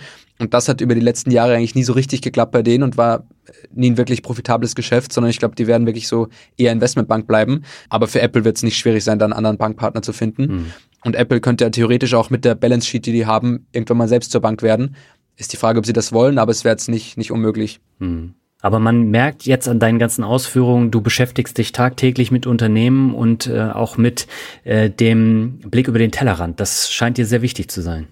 Ja, das ist auch das, was mich an dem Thema tatsächlich so fasziniert eigentlich und was mir Spaß macht daran. Also ich, auch damals hatte ich jetzt nie den Gedanken, Chartanalyse zu verfolgen, auch wenn da vielleicht jemand gesagt hätte, man macht jetzt mega viel Geld mit. Aber es fand ich einfach komplett unspannend, so ein paar Linien zu verknüpfen. Ja. Sondern ich fand halt wirklich spannend, die Gesamtthemen zu verstehen, sich auch mal in neue Technologien reinzudenken und wirklich auch was über Wirtschaft, aber damit lernt man ja auch über ganz viele andere Bereiche ja. äh, Dinge. Man lernt ja selbst was über Biologie oder ich, was ich zum Beispiel immer cool finde, wenn man auf, auf so einer Party ist und dann ist irgendwie ein Arzt da und dann kann man plötzlich mit diesem Arzt über komplett nerdige Themen reden, mhm. weil man halt zum Beispiel irgendeinen Chirurgieroboterhersteller kennt oder irgendeine Medizinfirma. Und man kriegt halt so einen sehr breiten Wissensschatz und kann eigentlich mit jeder mit jedem Menschen, egal in welchem Bereich der arbeitet, findet man irgendeinen beruflichen Anknüpfungspunkt, ja. was oft für Leute sehr ungewohnt ist. Gerade wenn die in irgendeiner Nische sind, denken die ja, das kennt ohnehin keiner. Und dann kennt man vielleicht den Softwareanbieter, der die Software macht, mit der der arbeitet und so. Mhm. Und das finde ich auch so im, im Alltag ganz lustig, wenn man dann so Leute trifft und so irgendwie merkt, okay, man, man versteht irgendwie schon relativ breit über verschiedene Dinge was, auch wenn man jetzt in keinem Thema so ganz tief tief drin ist. Mhm. Da hattet ihr ja auch so ein Ärztebeispiel mit äh, Intuitive äh, Surgical, ne? Genau, das ist auch eins meiner Lieblingsgeschäftsmodelle eigentlich. Die sind so der Weltmarktführer für Chirurgieroboter. Ja. Ähm, und das Modell ist halt so, dass du für zwei Millionen diesen Chirurgieroboter einmal kaufen musst als Krankenhaus. Aber dann musst du jedes Mal diese Instrumente auswechseln bei jeder OP. Und dafür zahlst du dann pro OP auch nochmal ein paar tausend Dollar. Und dann zahlst du nochmal jedes Jahr eine Instandhaltungsgebühr von irgendwie 100.000 Dollar. Es ist schlussendlich auch immer noch ein sehr gutes Produkt, weil du hast halt weniger große Wunden, wenn du das einsetzt. Ähm, und gerade wenn die, wenn die Ärzte geübt sind mit diesen Chirurgierobotern, kriegst du eigentlich auch wirklich bessere Ergebnisse. Aber vom Business her ist es auch sehr, sehr attraktiv. Ja, also ihr habt da sehr viele interessante Beispiele, die ich dann auch noch gar nicht kannte. Also das war jetzt so eins, da habe ich mich gar nicht mit beschäftigt. Und auch das macht das Buch aus. Und es ist wahrscheinlich auch einer der Gründe, warum das Buch umgehend auf Platz zwei der Spiegel Bestsellerliste gelandet ist. Das ist natürlich ein tolles äh, Ergebnis dann auch. Wie zufrieden seid ihr denn generell mit dem Feedback? Aber wir sind schon sehr zufrieden. Wir haben auch nicht ganz damit gerechnet, dass wir gerade im Buchhandel und so, dass wir da so breit vertreten sind, wie wir es dann geschafft haben. Gerade die erste Woche kann man eigentlich ganz gut abschätzen, weil ja auch die Vorbestellungen reinzählen bei der Spiegel Bestsellerliste. Und das heißt, wir wussten schon ungefähr, wie viele Vorbestellungen wir haben und wir wussten ungefähr, wie es in den vergangenen Wochen war, die Platzierung. Und so konnten wir das schon ein bisschen abschätzen, aber Platz zwei war trotzdem nochmal so eine bisschen positive Überraschung eigentlich. Platz eins wäre natürlich noch cooler gewesen, aber an Stephanie Stahl kommt irgendwie niemand vorbei. ähm, von daher waren wir schon, schon sehr happy damit. Aber das heißt, das Feedback war generell dann auch bei euch bei OMR äh, sehr positiv. Genau, und ich glaube auch alle, die es gelesen haben, das erste, was man immer gehört hat, ist, dass es sehr verständlich geschrieben ist mhm. und dass viele dachten, glaube ich, das wird jetzt ein sehr nerdiges Buch, auch glaube ich, meine Eltern zum Beispiel dachten, das können sie auf gar keinen Fall lesen, haben sie gemerkt, okay, das ist eine sehr einfache Sprache, da sind jetzt auch gerade auf den ersten Seiten wenige Fachbegriffe und das kann man, glaube ich, gut durchlesen. Das war so ein Feedback. Mhm. Und ich glaube, ein Negativ-Feedback, das wir relativ schnell bekommen haben, gibt es auch eine Rezension bei Amazon, wo jemand geschrieben hat, ja, das ist ja gar nichts, keine klare Anleitung, wie ich jetzt die Einzelaktien kaufe. Und ich hätte eigentlich so eine Liste erwartet, weil was, was soll ich jetzt mit den ganzen Beispielen und das kann man ja nicht zusammenführen. Und ich glaube, klar ist ärgerlich, wenn dann irgendwie eine Ein-Sterne-Bewertung bei Amazon steht, aber irgendwie war es auch so, genauso wollten wir es halt auch machen, dass mhm. man halt auch zeigt, okay, so einfach ist es nicht und es gibt jetzt nicht diese eine Liste. Und von da bin ich auch erfreut, dass viele trotzdem sagen, ja, man konnte irgendwie was mitnehmen. Und selbst wenn man nur die Beispiele mitnimmt und irgendwie ein bisschen was über Wirtschaft lernt, äh, finde ich es auch völlig fein und jetzt nicht zum großen Investor wird. Ja, es geht ja letztendlich um das große Ganze und auch um das Verständnis des großen Ganzen. Und das führt natürlich durch diese ganzen Beispiele dafür, dass ich äh, dazu, dass ich dann eben auch einen guten Überblick bekomme. Und äh, wenn ich dann nur irgendwelche äh, Aktien äh, dann genannt bekomme, wo ich äh, dann reinschreibe, ja, das steigt äh, to the moon, das ist natürlich Quatsch. Es gibt immer das Intelligent investieren Buch mhm. von Benjamin Graham, der auch mit vielen Beispielen arbeitet und wo auch immer viele sagen, das lesen die. Nur ehrlicherweise ist das ja zum Lesen schon relativ zäh und sind schon sehr alte Beispiele auch.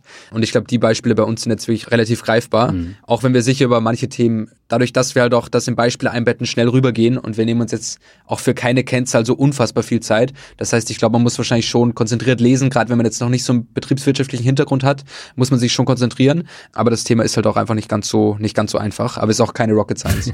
ich habe es äh, abends vom Schlafengehen äh, gelesen und das war jetzt nicht so, dass es mich äh, völlig angenervt hat, sondern ich konnte es gut lesen und das war auch jetzt nicht so abstrakt, dass ich nach zwei Seiten gesagt habe, nee, das geht nicht mehr weiter. Also das ist eigentlich ein sehr großes Lob. Ja, es freut mich sehr, dass vor allem von dir auch, weil du hast ja wirklich schon viele Aktienbücher gesehen und kennst dich ja in dem Space auch, auch, auch aus. Von daher ist das Lob von dir natürlich da sehr, äh, freut mich sehr. Ja, und ich bin immer skeptisch, wenn ich so Anfängerbücher bekomme, weil bei den meisten fange ich jetzt an zu lesen und nach zwei Kapiteln weiß ich, äh, da kommt nichts Neues bei rum. Und das war bei euch komplett anders und äh, das macht es auch aus. Ja, also wir haben auch wirklich, sozusagen, wir sind ja gestartet mit dem Buch, weil der Verlag auf uns zukam und meinte, wollte nicht mal Aktienbuch schreiben. Und erstmal waren Flo und ich auch eher skeptisch, weil wir gesagt haben, es gibt schon so viele Aktienbücher, ich weiß nicht, ob es überhaupt das braucht, dass wir da jetzt unsere Lebenszeit investieren in so ein Projekt. Ja. Und dann sind wir aber auch irgendwie auf dieses Konzept gekommen, wo wir gesagt haben, durch den Podcast haben wir eigentlich sehr guten Zugang zu Beispielen, den jetzt fast niemand in der Form überhaupt hat und fast niemand hat sich mal so viele Beispiele mal angeschaut mhm. und könnte das dann so in der Form machen.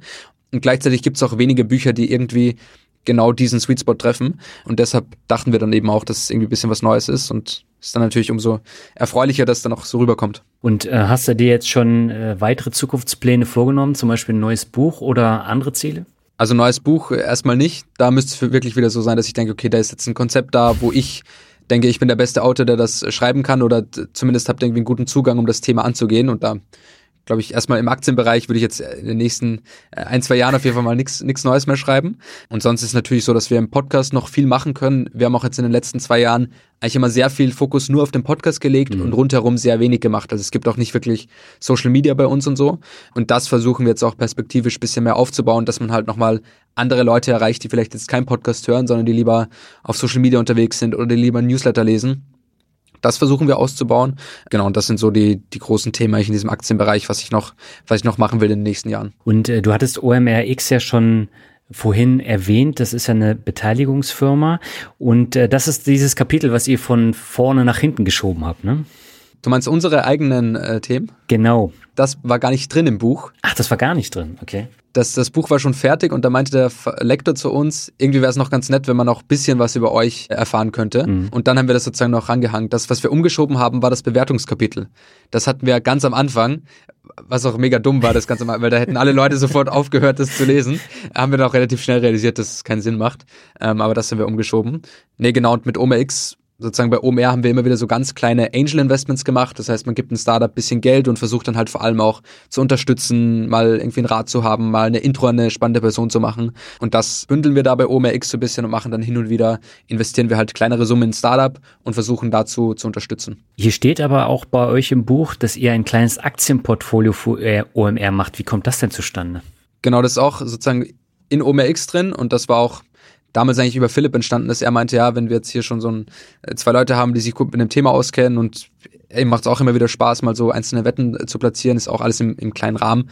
Da meinte er, ja, lass doch mal so ein gemeinsames äh, Portfolio machen und das so ein bisschen ausprobieren. Genau, und so ist das dann auch entstanden. Also du hast ja dann ordentlich was zu tun und das ist äh, sehr abwechslungsreich, was du dann machen kannst. Ne? Neben dem Podcast dann noch OMRX und äh, Buchschreiben und die OMR-Messe äh, machst du ja wahrscheinlich auch immer mit. Genau, da sind wir auch immer am Start. Vor allem auch bei der Finance Forward Konferenz sind wir da viel. Das ist ja so ein bisschen unsere bei OMR die Fintech-Tochter, ja. die vor allem über so Finanzthemen berichtet, vor allem für die Finanzbranche selber, also weniger jetzt für Konsumenten, sondern eher für Banker, damit die wissen, okay, was geht in der Bankenwelt ab.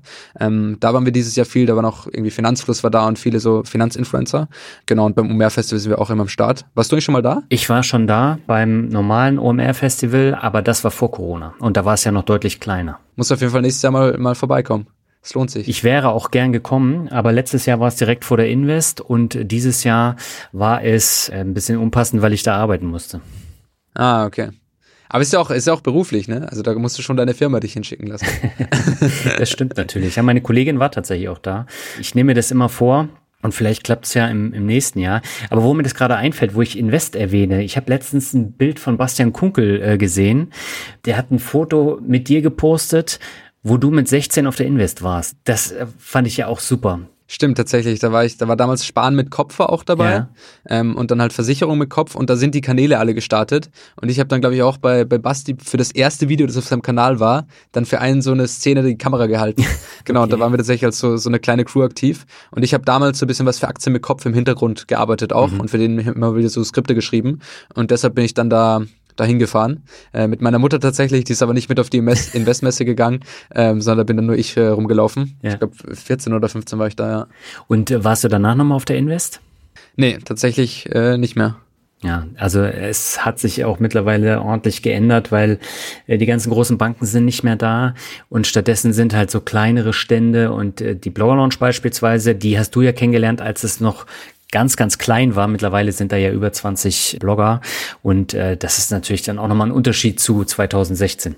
Ja, muss ich mal wieder vorbeischauen, auf jeden Fall wird sich eigentlich lohnen. Aber das heißt, du bist jedes Jahr eigentlich dort? Nee, dieses Jahr war ich auch nicht da. Also ich muss immer gucken, dass es zeitlich dann passt. Ich denke, wir treffen uns eher auf der OMR als in Stuttgart auf der Invest. Ja, das auf jeden Fall. Also wenn du kommen willst, musst du nochmal melden, dann kriegst du auf jeden Fall auch eine Einladung und dann gibt es ja so ein paar Events, die auch ganz spannend sind, wo man dann hingehen kann, auch nach dem Festival und so.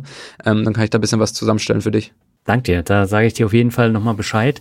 Und ich würde sagen, wir kommen zum Ende nochmal zum obligatorischen Word Shuffle. Ich nenne dir ein paar Begriffe. Du sagst, was dir dazu einfällt. Und beginnen möchte ich mit Hamburg. Oh, die Außenalster fällt mir jetzt sofort ein, weil ich sehr gern joggen gehe. Ähm, und das fand ich an der neuen Stadt sehr angenehm, dass es wirklich so eine perfekte Strecke zum Joggen gibt. Also Außenalster und dann den Alsterkanal hoch. Das ist das Erste, was mir einfällt. Ihr arbeitet ja auf der Schanze. Äh, das ist aber auch so ein äh, Stadtteil, den du sehr magst. Genau, das ist so eigentlich ein sehr lockerer Stadtteil, gibt vor allem viele Restaurants irgendwie rundherum und auch viele so kleine Läden, wo man gut was essen gehen kann. Und das Office ist auch äh, mega cool, dass wir haben. Mittlerweile haben, gehört uns das ganze Gebäude. Angefangen haben wir mal mit so einem Viertel von einem Stockwerk, okay. als OMR gestartet ist. Ist ja mittlerweile auch relativ groß geworden, ja. aber genau, da fühlen wir uns auch sehr wohl. Und der Vorteil ist halt, das ist direkt neben der Messe. Das heißt, gerade in der Festivalzeit kann man dann einfach mal rüberlaufen, sich den Aufbau anschauen und das geht dann alles relativ easy. Aber genau, da fühle ich mich auch wohl. Kommen wir zum zweiten Begriff, Payment for Order Flow. Ja, soll jetzt äh, leider abgeschafft werden, meines Erachtens eigentlich zu Unrecht, weil ich glaube, viele Leute die Dynamik dahinter nicht ganz so richtig verstehen und dass es eigentlich nichts Schlechtes ist, sondern was Positives für Privatanleger. Ich meine, ich bin zuversichtlich, dass es wieder andere Lösungen gibt, um, um Dinge zu finanzieren in dem Bereich und dass aber es ist sicher erstmal kein, kein guter Schritt aus meiner Sicht. Mhm. Wobei, äh, man muss da schauen, wie teuer es letztendlich wird, weil ob du nun ein Euro zahlst oder zehn Euro, das macht jetzt nicht so viel aus. Aber wenn es dann doch deutlich teurer werden würde, dann wäre es natürlich äh, schon schwierig. Genau, und ich glaube generell, also das Argument ist ja so ein bisschen, es soll teurer werden, damit man die Leute davor schützt, zu viel zu traden. Ich finde das eine ganz komische Art, jemand zu beformen und zu sagen, es wird jetzt marginal teurer. Bringt, glaube ich, den Effekt, den du haben willst, gar nicht, sondern es nervt im Zweifel nur die, die eigentlich ihr Geld ganz normal anlegen wollen. Kann es wirklich nicht ganz nachvollziehen, aber es gibt halt eine sehr starke äh, Börsenlobby, äh, glaube ich, schlussendlich, die das halt vorantreiben will. Ja, das kann durchaus sein.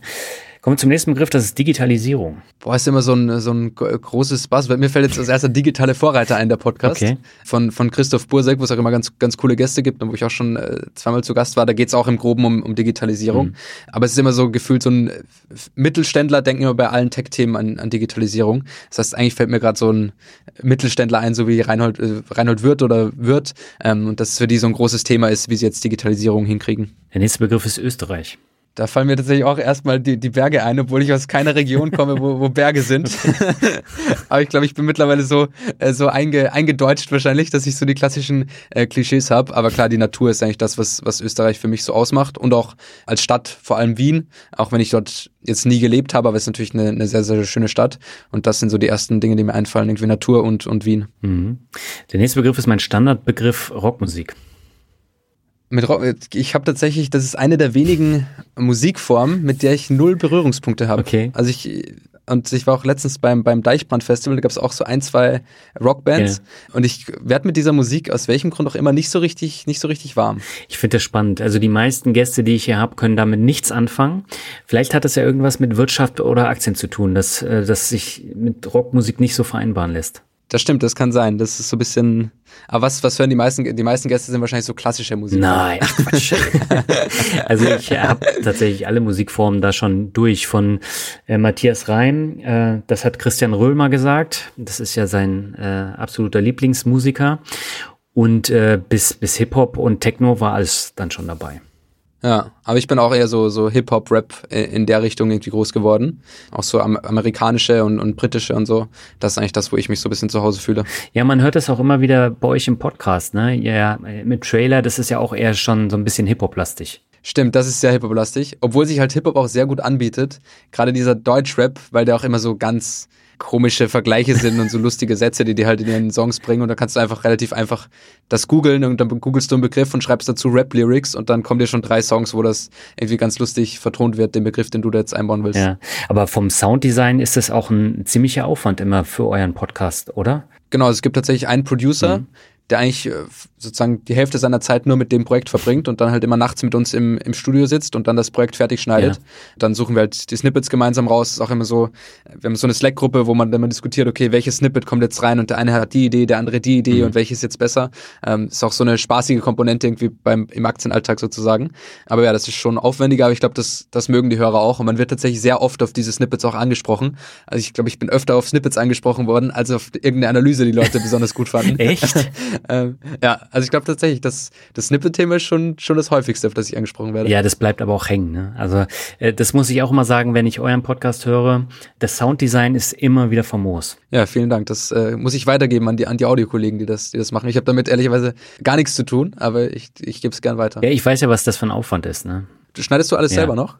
Also nicht, ja. nicht alles komplett, aber je nachdem, wie schnell ich so eine Folge fertig machen muss, äh, da sitze ich dann schon eher selber dran. Und ich habe ja letztes Jahr zwei Specials gemacht, die gingen jeweils 90 Minuten und da hatte ich dann fünf beziehungsweise sieben Gäste. Das habe ich alles alleine geschnitten und da saß ich wirklich jeweils zwei Wochen, glaube ich, dran. Ja, Ich finde es auch immer unwahrscheinlich, was man mit so Sound Engineering machen kann. Aber wir haben jetzt gerade den Rabbit Hole Podcast, ich weiß nicht, ob du den kennst, wo es so ein bisschen um die, um die Samba-Brüder geht und deren Geschichte und so. Ich glaube, insgesamt werden es jetzt zehn Folgen, wo wir einfach nur über die Geschichte der Samba-Brüder und von der Kindheit angefangen, über die, über Yamba, die ganzen Startups, die sie mitgegründet haben, was die drei Brüder angetrieben hat und so. Und da haben auch unsere Audio-Producer einfach so sehr viel Sound Engineering reingebaut, wodurch halt so eine Folge wirklich sehr, sehr kurzweilig wird und fast wie so eine Netflix-Serie. Und das fasziniert mich auch immer wieder, was so kleine Effekte da eigentlich ausmachen beim, beim Hörgefühl. Ja. Ich habe jetzt noch drei Begriffe für dich. Der nächste ist Neo Broker. Neo Broker fällt mir als erstes äh, vom Namen her Trade Republic ein, mhm. ähm, aber gibt natürlich auch andere Anbieter wie, wie Scalable und so. Und grundsätzlich was, worüber ich sehr happy bin, weil als ich angefangen habe, war schon noch eher so, dass ich so einen Brief nach Hause bekommen habe, dann so Postident-Verfahren. Es hat lange gedauert, ja. war noch äh, deutlich teurer. Ähm, ich glaube, es ist eine sehr positive Entwicklung, weil es den Leuten den Zugang vereinfacht.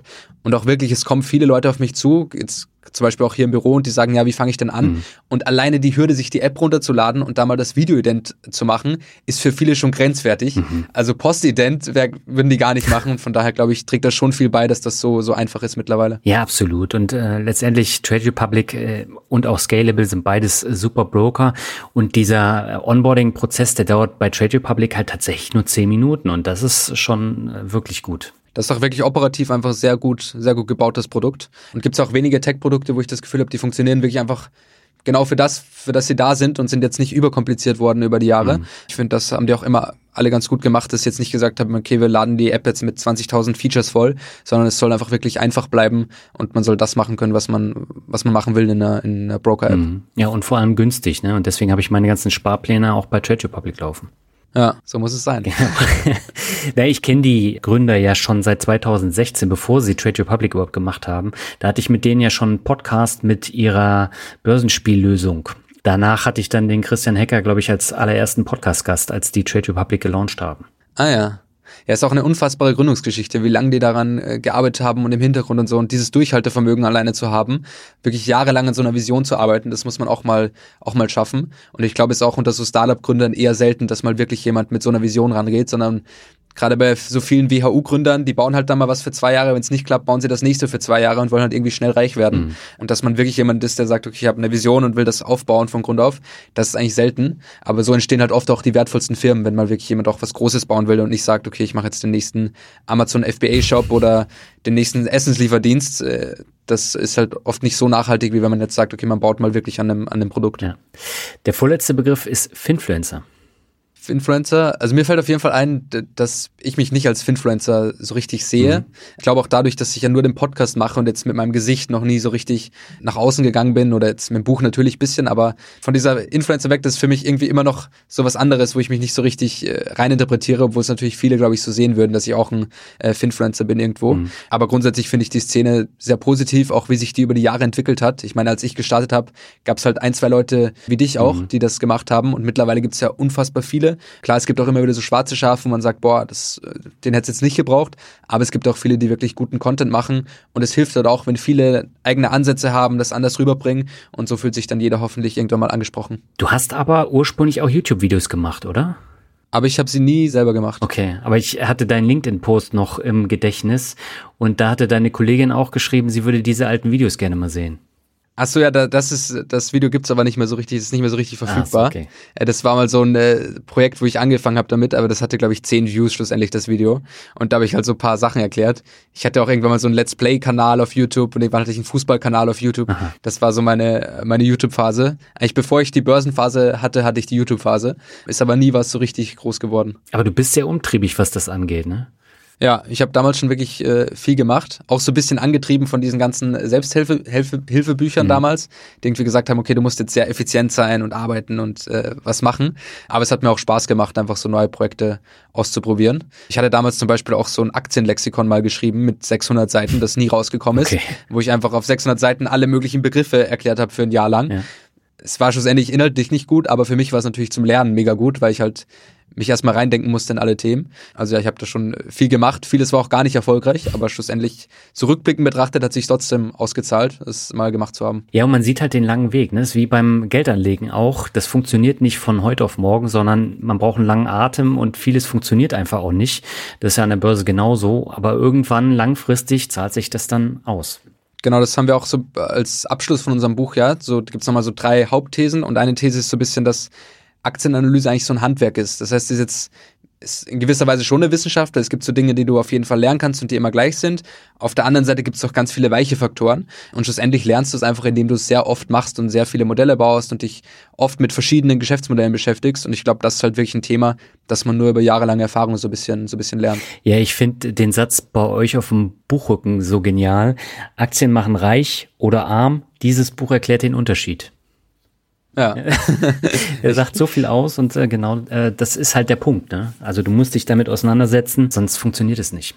Das meinte zum Beispiel auch mein, mein Vater zu mir, der gar keinen Bezug zu Aktien hatte. Und der hat jetzt auch mal reingelesen und er meinte, er versteht jetzt endlich so ein bisschen, woher überhaupt diese Bewegungen an der Börse kommen. Weil für ihn war das völlig unzuordnenbar, was da überhaupt so richtig dahinter steckt, dass jetzt diese Kurse schwanken. Und dass da halt auf der einen Seite echte Daten dahinter stecken, auf der anderen Seite die Erwartung der Investoren dahinter steckt, auf der anderen Seite das Gesamtklima dahinter steckt. Das versteht man ja eigentlich so als Außenstehender gar nicht und man denkt, ja, da schwankt halt was und irgendwelche Banker verdienen Geld damit. Aber ich glaube, das mal zu erklären ist schon, schon auch wertvoll für die Leute. Absolut. Ich habe jetzt noch einen letzten Begriff und das ist Glück. Glück fällt mir als erste Gesundheit ein. Ich glaube, das ist immer so ein Grundfaktor, der da sein muss. Vor allem, ich habe schon gesagt, ich gehe zum Beispiel relativ gern joggen und ich hatte auch mal eine Zeit, wo ich Leichtathletik relativ intensiv betrieben habe und da auch mal so sehr ambitioniert dachte, okay, Olympia wird auf jeden Fall äh, easy, äh, wenn nicht gar, wenn nicht gar die Goldmedaille. Und dann hatte ich aber nach zwei Saisons war ich einfach durchgehend immer wieder verletzt mit Belastungsbrüchen und solchen Themen. Und das war jetzt bisher in meinem ja noch jung leben, aber schon die, die härteste Zeit für mich, wo ich gemerkt habe, okay, wenn du eigentlich ausgebremst wirst von deinem Körper und von der Gesundheit, dann bist du wirklich, wirklich unglücklich. Das heißt, ich glaube, das ist ein Punkt. Und was auf jeden Fall auch für mich sicher ein Punkt ist, ist so einfach eine Gelassenheit und zu wissen, okay, es geht einem jetzt finanziell halbwegs gut, man muss sich keine Sorgen machen. Und ich glaube, das, das sind schon zwei Komponenten, die für mich ausschlaggebend sind. Und dass man halt irgendwie das Gefühl hat, man baut irgendwas, man bewegt irgendwas, man macht irgendwas, wo sich Leute auch drüber freuen, wo Leute das gerne hören. Das ist auch was, was mich immer ganz, ganz glücklich macht. Mhm. Das waren jetzt schöne Schlussworte. Neu, ich danke dir sehr herzlich für das unterhaltsame Interview. Hat mir viel Spaß gemacht. Mir auch. Vielen Dank nochmal für die Einladung und äh, spätestens bis nächstes Jahr dann auf dem OMR Festival. Genau, so machen wir das. Soweit das Interview mit Noah Leidinger. Alle Links findest du wie gehabt in den Shownotes und im Blogartikel. Und ich kann nur sagen, das Buch ist wirklich lesenswert und hat gerade so bestimmte Eigenheiten von Börsenkennzahlen nochmal sehr anschaulich näher gebracht und es liest sich eben nicht wie so ein langweiliges Börsenbuch, sondern es ist wirklich unterhaltsam geschrieben. In der nächsten Folge habe ich mal wieder zwei Gäste im Finanzrocker Podcast zu Gast. Wir sprechen über etwas andere Themen und die beiden Gäste wirst du relativ schnell dann auch wiedererkennen. Wir hören uns mit dieser Folge dann Mitte September wieder. Bis dahin wünsche ich dir alles Gute und sag ciao. Bis zum nächsten Mal.